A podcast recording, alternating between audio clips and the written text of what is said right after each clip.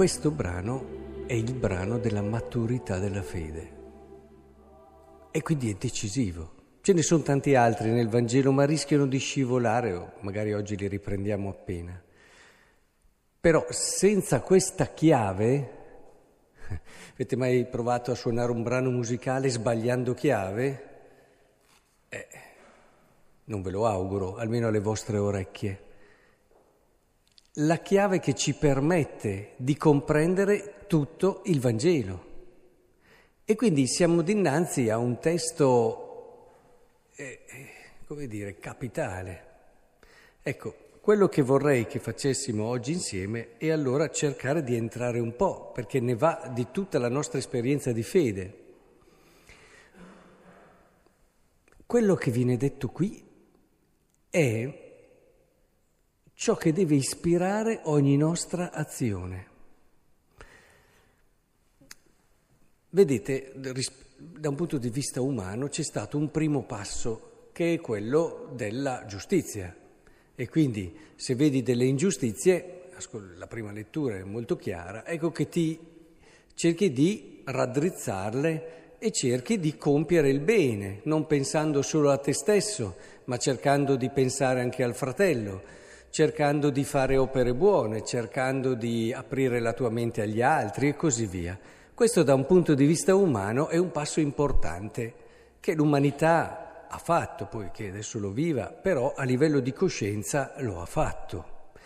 Ed è entrato anche dentro di noi. Questo a volte condiziona anche il nostro ascolto del Vangelo, tanto che tendiamo a vedere il Vangelo come quel testo che ci aiuta e ci indica e ci, a volte anche comanda, di comportarci bene. E quindi di essere persone giuste, di essere persone che pregano, che aiutano gli altri, eccetera, eccetera, eccetera, ma sempre, ahimè, rischiamo di leggerlo con questa chiave, che è quella: io vado in paradiso se mi comporto bene. Io vado in paradiso se faccio tante opere buone. Io sono bravo e più compio opere buone sono bravo. E quindi sono tranquillo in coscienza. Allora, capite che è molto facile leggere il Vangelo così? È molto facile. Però questa è una lettura del Vangelo senza la chiave del Vangelo.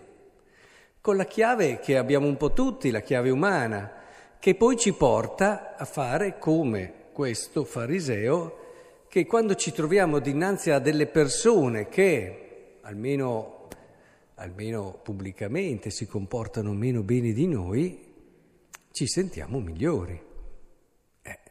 Questo è inevitabile, li guardi e dici, guarda questo qui com'è egoista, oppure guarda che cosa ha combinato questo qui. Che peccato che ha fatto questo qui, e poi ci scivola, no? Nel giudizio e tutte queste cose.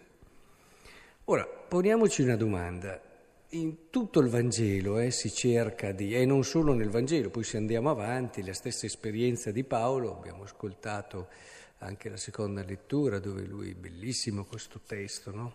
Che è tratto dalla lettera a Timoteo, però tutta poi la teologia di Paolo è incentrata su questo, cioè, prendiamo alcuni brani, non sappia la tua mano cosa fa l'altra, oppure un altro brano, il Signore venne e assunse alcuni all'inizio della mattina, altri a metà, altri, e diede a tutti un denaro.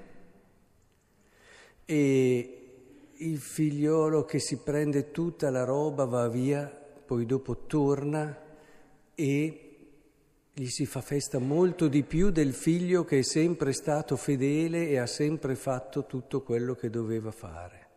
Ma potremmo andare avanti, Ce ne sono tantissimi di brani del Vangelo che cercano di farci entrare in questa chiave.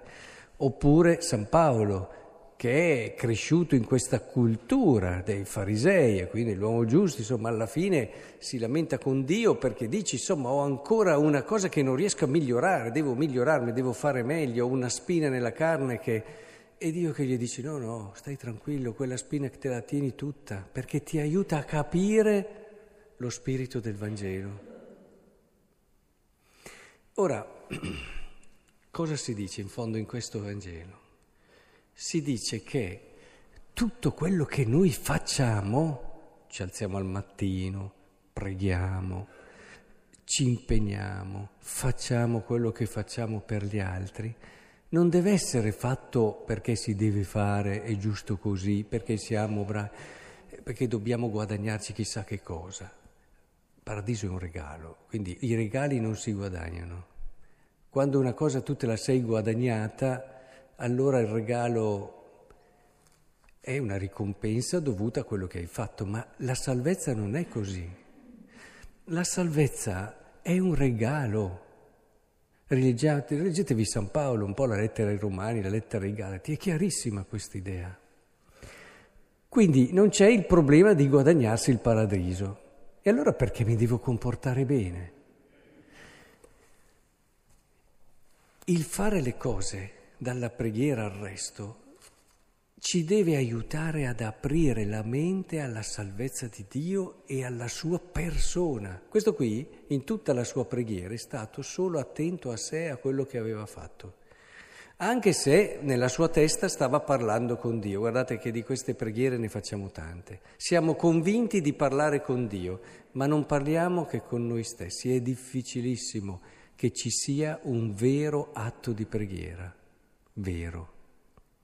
Perché noi liquidiamo la preghiera del dire, al pensare noi, all'immaginarci che Dio è lì che ci ascolta, ma la preghiera è semplicissima nella sua essenza, è un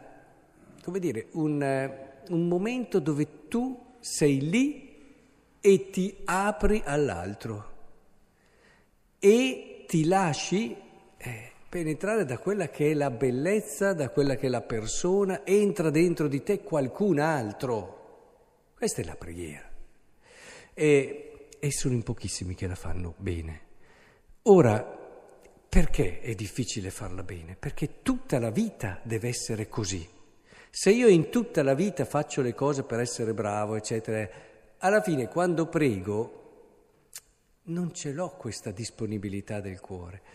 Se invece ogni volta che io compio un'azione buona, invece di dire guarda, sono stato proprio bravo, mi sono comportato bene e comincio a capire che quell'opera buona lì mi deve aiutare a capire che Dio è Lui che mi salva e che devo aprirmi a Lui e che io sono l'ultima persona di questo mondo ed è proprio per questo che Lui mi ama, ecco, allora va bene. Pensate come cambia il modo di guardare gli altri. Non so, io fatico, tribolo, questo è tipico, no? Nelle parrocchie ci sono in pochi che lavorano, questo è un classico, e fanno sempre tutto loro. E a volte c'è il ridestarsi e dire, oh beh guarda, c'è sempre noi e gli altri. Ecco, quando c'è questa maturità di fede non funziona così.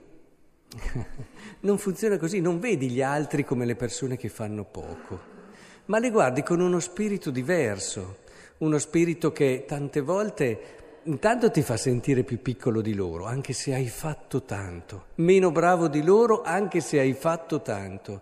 E questa è una benedizione, chiedetela a Dio questa benedizione. Dopo che ho compiuto un'opera buona, Signore, fammi sentire il più piccolo.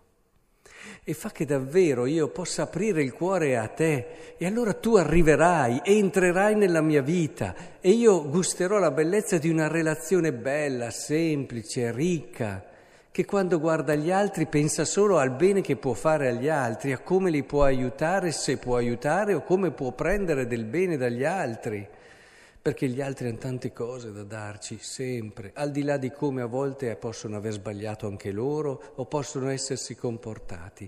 Hai un cuore semplice, un cuore libero, un cuore che quando si mette lì a pregare si gusta Dio, non sta neanche a pensare a quello che ha fatto, si gusta Dio, si gusta la sua salvezza e vivi in quella semplicità che la gente che ti incontra capisce che lì c'è Dio e che certo che lo capisce. Come diceva di San Francesco di Sales, qui c'è Dio, dopo che l'avevano incontrato. Capite che è fondamentale. Sant'Agostino lo diceva, il diavolo è furbissimo. Appena tu fai un'opera buona, ti fa subito pensare che sei stato bravo. E così te la porta subito via. Tutto. Cioè ti fa uscire dalla logica del Vangelo. Capite che non è facile, eh?